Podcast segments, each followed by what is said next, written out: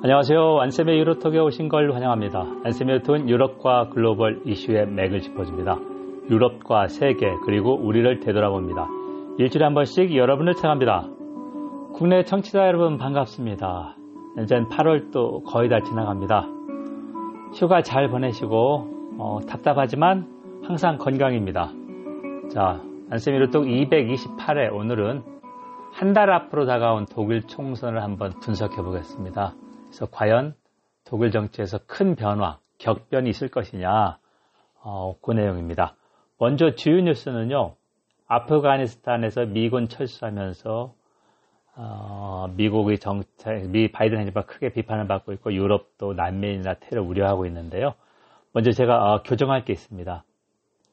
지난주 8월 15일 일요일 오후에 녹음할 때는 어, 탈레반 반군의 입성이 1, 2주는 걸리지 않겠나 했는데 바로 그날 그러니까 8월 15일 저녁에 입성을 했습니다. 아, 그러니까 제가 이제 너무 어, 뭐랄까 이 분석이 좀 부족했다는 얘기고요. 이렇게 될 수밖에 없었던 것은 아, 미국 바이든 대통령도 정보기관의 거짓된 정보를 믿었다. 그러니까 아, 미군이 철군해도 8월 말, 8월 30일까지라고 했죠. 탈레, 아, 아프가니스탄 정부, 그러니까 친미 정부, 카불 정부라고 그러죠.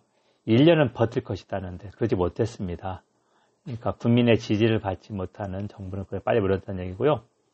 어, 독일에서도 마찬가지 논란이 있었습니다. 독일 정보기관은 무엇을 했는가? 왜 이렇게 상황 분석을 못했냐면 독일도 분데스베어 어, 독일 연방군이 어, 거기에 투입돼 있었기 때문에 그렇죠. 아,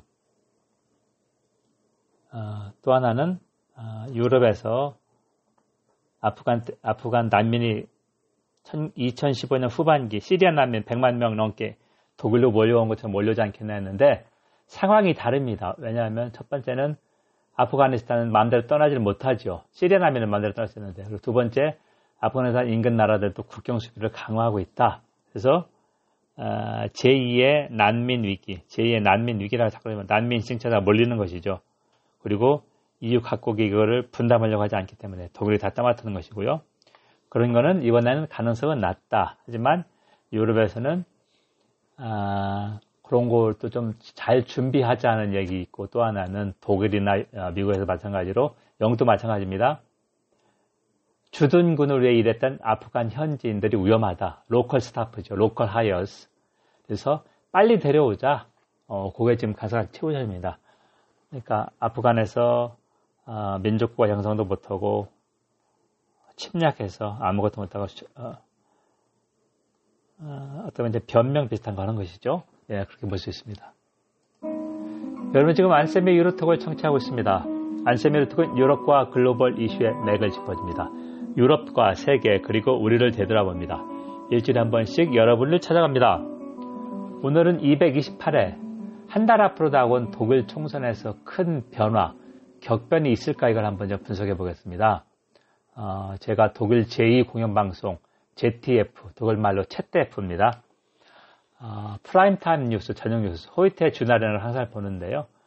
8월 21일 어, 헤드라인 뉴스가 어, 중도 우파 집권 여당인 기독교 민주당, 기민당 그리고 바이에른을 기반으로 기독교 사회당, 기사당과 항상 같은 원내 교사입니다. 기민당, 기사당이 선거운동에 박차를 가했다. 그래서 아르민 라셰트라고 하는 라이난트 팔츠 어, 총리입니다. 아, 주총리, 그러니까 주지사 베를린에서 출정식 갖고 메르켈 총리도 나왔었고 한번 열심히 노력하고 있는데 아, 과연 이번 독일 총선 연정 구정 시나리오는 어떻게 될까? 그걸 한번 좀 분석해 보겠습니다. 먼저 독일을 비롯한 스웨덴이나 핀란드 같은 상당수 유럽 국가는 어, 비례대표제, 그러니까 어, 두개 투표를 한다는 얘기죠. 첫 번째는 지역구, 두 번째는 지지하는 정당에서 비례대표자가 확립되어 있습니다. 그래서 어느 한 정당이 과반을 얻기는 거의 불가능하다. 자, 그것은 뭐냐면 연립정부, 줄여서 연정이죠. 코올리션 가버먼트가 어, 정치의 법칙이었다. 그래서 항상 타협하는 틀이 확립되어 있는 건데요. 어, 보통 연립정부 연정이라 하면 독일에서는 어떻게 되냐면 제1정당이 35% 40% 가까이였고 나머지 꼬마 정당, 제2정당이나 나머지 꼬마 정당, 예를 들면 녹색당이나 아니면 자유민주당, 자민당, 친기업적인 10% 내를 얻어서 두 정당이 아, 연립정부를 구성했습니다. 그게 이제 일반적이었었고요. 대연정, 큰 연립정부, 그란드 코올리션은 뭐냐면, 그란드, 그랜드 코올리션 뭐냐면, 제1, 제2정당이 아, 정부를 구성한 상당히 예적인 경우가 그랬었는데요. 예를 들면 1966년에서 69년 그때 브란트가 이쪽에서 아, 외무장관을 역임했었습니다. 그 다음에 69년에 3인당의 브란트가 총리가 됐죠. 빌리 브란트. 그리고 21세기 들어서는 세 번이나 있었습니다. 2005년, 2013년, 2017년. 저, 이제 어떤 면 국가가 위기가, 위기에 처했을 때나 아니면, 어, 다른, 어, 연정 구성이 여의치 않았을 경우. 어, 자, 이게 이제 연정인데요. 이번 9월 26일, 한 달 이후의 총선은 이런 틀이 깨진다. 그래서 정치 격변이 일어난다는 얘기인데요. 핵심은 녹색당이 키를 쥐고 있다는 거하고 왜 키를 쥐고 있느냐 요 얘기입니다. 그래서 제가 213회 4월 27일 방송에서 녹색당에서 총리가 나오나 가능성이 있다 이렇게 얘기했는데 그때는 녹색당의 지지도가 1위였었는데 지금은 아, 기민당 기사당이 한 24에서 25% 그리고 녹색당과 사회민주당, 3인당 지금 집권 대연정에 속해 있는 것이죠. 20% 내로 거의 유사합니다. 그리고 또 하나 아, 특이점은 어, 사회민주당 3인당의 올라프 숄츠라고 하는 총리 후보 지금 대연정에서 재무장관인데요. 함부르크 시장도 했고 어, 상당히 어, 뭐랄까 호감이 있어서 총리로는 제일 적합하다는 비율이 40%나 넘고 있습니다. 그러니까 인물 적합도가 정당 지지보다 두 배 정도 되는 것이죠. 바꿔 말하면 아멘 라셰트라고 하는 기민당 총리 후보가 시원찮다는 얘기입니다. 시원찮다는 얘기고 녹색당 총리 후보로 나온 여성 아날레나 베어보크도 아, 기존 아, 뭐랄까요 보수 신문이 상당히 아, 많이 비판을 했다. 예를 들면 뭐 특별 보너스 받은 거 제대로 발표 안 했다고 했는데 좀 실책도 있었고 떨어졌다. 자 그렇다면 중요한 게 왜 녹색당의 핵심 역할이냐 그걸 한번 보였는데요. 어, 가능한 연립정부 조합하고 확률이 얼마나 되느냐 이렇게 보는데 자 대연정하고 지금까지 문법 어, 독일정치 문법하고 이번에 다른 건 뭐냐면 대연정 두 개 1, 2정당이 안 됩니다. 그리고 세 개의 정당이 필요한데 여기에서 녹색당이 핵심 역할을 있다는 얘기입니다. 그래서 이제 가능성이 높은 것으로부터 하면요. 자메이카 coalition은 뭐냐면 자메이카 국, 국기색입니다. 기민당 기사당이 검은색이고요. 어, 친기업적인 자유민주당, 자민당, FDP, Free Democratic Party가 amber, 어, 보석에서 호박 색깔이고, 그 다음에 녹색은, 어, 어, 녹색 당이죠. 초록, 초록. 그래서 왜냐면 독일 대한당도 10% 내인데 극우 정당이기 때문에 연립정부 구성에 절대 수용이 안 되기 때문에 제일 가능성은 그 자메이카 연정이다. 그리고 2017년 가을에 어, 최초로 자메이카 연장을 시도하다가 실패를 했습니다. 자유민주당이 박차고 났고요. 두 번째는 신호등 연정입니다. 신호등 연정, 연정, traffic light coalition인데요. 붉은색은 사회민주당입니다. 중도좌파, amber는 자유민주당, 어, 보석 호박색, 그다음에 녹색당은 아, 초록색은 녹색당. 좌파 연합도 10% 정도 있는데 왜 어, 연정을 구성할 수 없냐면 예를 들면은 R2G도 할 수 있겠는데 R2, R2라는 건 red가 2라는 얘기니까 사회민주당에다 좌파인데 좌파에는 나토 탈퇴를 요구합니다. 자, 그렇게 하면 어렵다. 자, 그리고 두 번째 신호등 연정은 아직도 한 번도 아, 독일 정치에서 없었던 건데 두 번째로 가능성이 있다. 세 번째는 아, 가능성이 제일 낮은 것인데 연립정부 구성 조합에서 아직까지 한 번도 예가 없기 때문입니다. 아, 독일 연정, 도이칠란트 콜리션이라고 하는데 기민 기사당, 사회민주당, 녹색당 그러니까 1, 2, 3위 정당이 이걸 구성하는 거죠. 대연정은 아니지만 대연정이 1, 2 정당이니까 어, 정당이 파편화돼서 1위에서 3위까지 정당이 하는데 위기를 헤쳐나갈 수 있죠. 그리고 또 하나 녹색당은 왜 키를 쥐고 있냐면 녹색당을 제한 연정은 무의미합니다. 제가 지금 1, 2, 3번 가능성을 했기 때문에 자 그럼 왜 녹색당이 중요하냐? 녹색당은 대중국 강경 정책을 요구하고 있습니다. 아, 중국이 아니 독일의 최대 교역국이 중국입니다. 그렇기 때문에 독일 정부는 중국에 대해서 아, 경제 쪽은 계속 교류를 하고 아, 외교 안보 쪽도 어, 경제 보조 맞추려고 하지만 좀 소프트한 그런 면이 있는데 녹색당은 어, 이 세계 정당, 기민기사당, 사회민주당, 녹색당 등에서 가장 아, 대중 강경 정책을 요구하고 있고 또 하나 기후 변화가 이 정당의 정체성이죠. 지금까지 독일은 어, 자동차 업계가 제조업에서 차지하는 비중이 높기 때문에 아, 수사하고 직접 정책하고 이유 차는 정책이 좀 달랐습니다. 그래서 강력하게 예를 들면은 뭐 전기차 언제부터 2030년, 2035년부터 하면 실제적으로는 그게 좀 어려웠는데 어, 기후변화에서 녹색당은 선두를 달리기 때문에 대중국 강경정책, 기후변화에서 급진적 정책, 이게 바로 어, 유럽연합 차원에서 정책 변화가 될 수 있고 우리도 대비해야 된다는 얘기입니다. 그래서 녹색당이 핵심으로 나오고 이렇게 된 게 중요한 이유는 하나가 뭐냐면 독일 정당 구조가 파편화됐다, fragmented 됐다는 얘기입니다.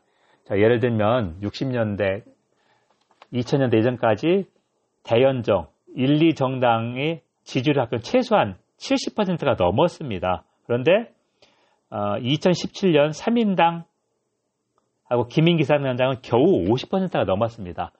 무슨 말이냐면 녹색당, 자유민주당은 원래부터 있었지만 독일 대한당이라는 어, 극우 정당, 퍼플 정당, 반이민, 반이슬람, 반요르 정당 아, 이런 쪽이 대두했기 때문에 파편화된 정당 구조다. 그래서 유권자의 다양한 이해관계를 대변할 수 있지만 아, 연정 구성에 어려움도 있을 수 있다. 그건 뭐 민주주의 어쩔 수 없다 생각합니다. 자, 그래서 어, 제가 좀 한 달 정도 앞두고 독일 연립정부 구성의 확률을 한번 해봤는데요. 아, 9월 말에 선거 결과가 나오고 한 두 달 걸립니다. 연립정부 구성하는데. 아니면 2017년도는 6개월 걸렸습니다. 자메이카 연정을 시도하다 실패해서 대연정하는데 사회민주당이 당원 투표를 다 했, 거든요 자, 그렇게 됐기 때문에 최소 두 달에서 여섯 달 걸릴 것이다. 그때 이제 보면 알 수 있겠죠. 제가 1, 2, 3번, 1번이 제일 확률이 높고 자메이카 연정, 기민기사당, 자유민주당, 녹색당, 두 번째가 신호등 연정, 그리고 세 번째가 어, 독일 연정인데 녹색당이 핵심 역할을 할 것이다. 요거 한번 아, 직접 선거 결과 나오면 어, 여러분들하고 한번 다시 아, 제가 한번 분석을 해보고 싶습니다. 어, 제가 또 한번 감사의 말씀을 드리고 싶은 게요. 음, 하룻밤에 읽는 영국사 출간한 지 1년 2개월 됐는데요. 아, 두 세대를 한 번씩 교보문고 아, 역사 문화의 순위가 올라옵니다. 그래서 최근에도 100위 안에 올라섰고요. 어, 그 여러분들이 많이 아, 관심을 가졌을 거라 생각하고 어, 너무 감사드립니다. 자, 그래서 이제 어, 제가 아프간 전쟁도 나왔길래 셜록 홈즈하고 왓슨이 언제 만났느냐? 분홍색, 주홍색 연구, 어스타딘 스칼렛에 보면 나오죠. 제2차 아프간 전쟁 왓슨 탐사인데 그건데 한번 아, 그걸 낭독하겠습니다. 하룻밤에 읽는 영국사 아, 출처가요. 5장 영국의 세계에서 아, 보충 설명하는 셜록 홈즈 가장 널리 알려진 영국인 310세에서 318페이지까지입니다. 왓슨 박사는 군의관으로 2차 아프가니스탄 전쟁 1878년 1880에 참여했다가 어깨에 총을 맞고 구사일생으로 살아났다. 전쟁 후유증으로 악몽에 시달린 그는 런던으로 와서 여기저기를 배회했다. 방세를 아끼려고 우연히 만난 이방인이 셜록 홈즈다. 홈즈는 만나자마자 왓슨의 부상을 보고 아프간 전쟁에 참전했냐고 단번에 맞춘다. 최고 학벌에 런던 대학교 의사라는 자부심을 지녔던 왓슨은 깜짝 놀란다. 비싼 런던에서 방세를 아끼려고 베이커 거리 221번지 B 2층 집에서 두 사람이 함께 살려한다. 이렇게 셜록 홈즈의 첫 작품 주홍색 연구가 세상에 소개됐다. 셜록 홈즈는 가장 널리 알려진 영국인이다. 명탐정하면 떠오른다. 대문호, 대문호 셰익스피어 모르는 사람은 있어도 홈즈는 알 것이다. 어렸을 적부터 홈즈의 소설을 읽으면 명쾌한 사건 해결에 감탄하며 연구를 그는 사람들이 많을 터이니 홈즈의 절친은 왓슨 박사가 친구와 함께 사, 해결한 사건을 설명해준다. 일부는 친구의 부탁으로 그가 사망한 후 사건을 공개하기도 한다. 빅토리아 치세의 황금 시기, 부모님들이 자녀들에게 화롯과 벽난로에 앉아 재밌게 이야기를 들려주는 식으로 소설이 구성된다. 소설은 당시 시대 생활을 비춰주는 거울이다. 보헤미아 왕국의 왕이 유명한 오페라 가수와 남몰래 사귀었는데 스캔들이 나지 않게 해달라 부탁을 한다. 세계 최고의 나라, 최고의 명탐정을 왕이 변장을 하고 찾아왔다. 쫀쫀한 마귀의 탐정은 막대한 수임료를 요구한다. 반면 시골에 사는 여자 가정교사가 물어물어 찾아왔을 때 홈즈는 수수료를 거의 받지 않고 사건을 해결된다. 영국식 공평무사합니다. fairness. 주식에 투자했다가 망하니까 버리는 범죄. 아프리카로 가서 광산 투자로 큰 돈을 벌인 사람들이 유산 번역에 휘말린 사건 등 소설은 당시 세상을 적지 않게 드러난다. 자, 한 문단 건너뛰고요. 홈즈는 유행한 소설을 넘어 사회 전반에 영향을 미쳤다.